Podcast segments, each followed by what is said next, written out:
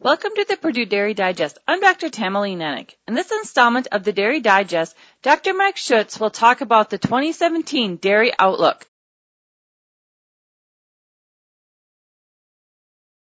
Happy 2017 to everyone. Each year, Dr. Nicole Widmar, Purdue Ag economist, and I are asked to read the tea leaves and provide a milk price outlook for the upcoming year.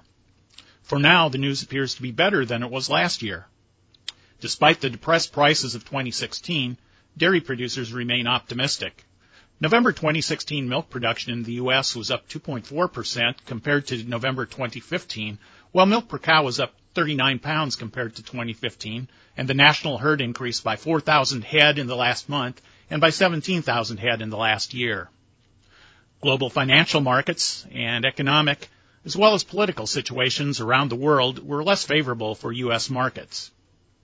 This is true across the livestock sector. Numerous factors impacted dairy trade, but global demand for U.S. dairy products has rebounded recently.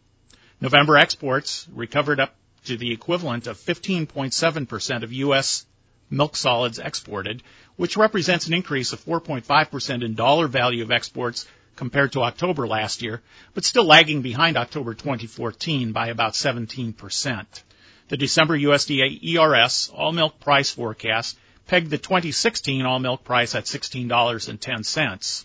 Their forecast for 2017 presently is for the all milk price to remain relatively consistent with an annual average between 1685 and 1765.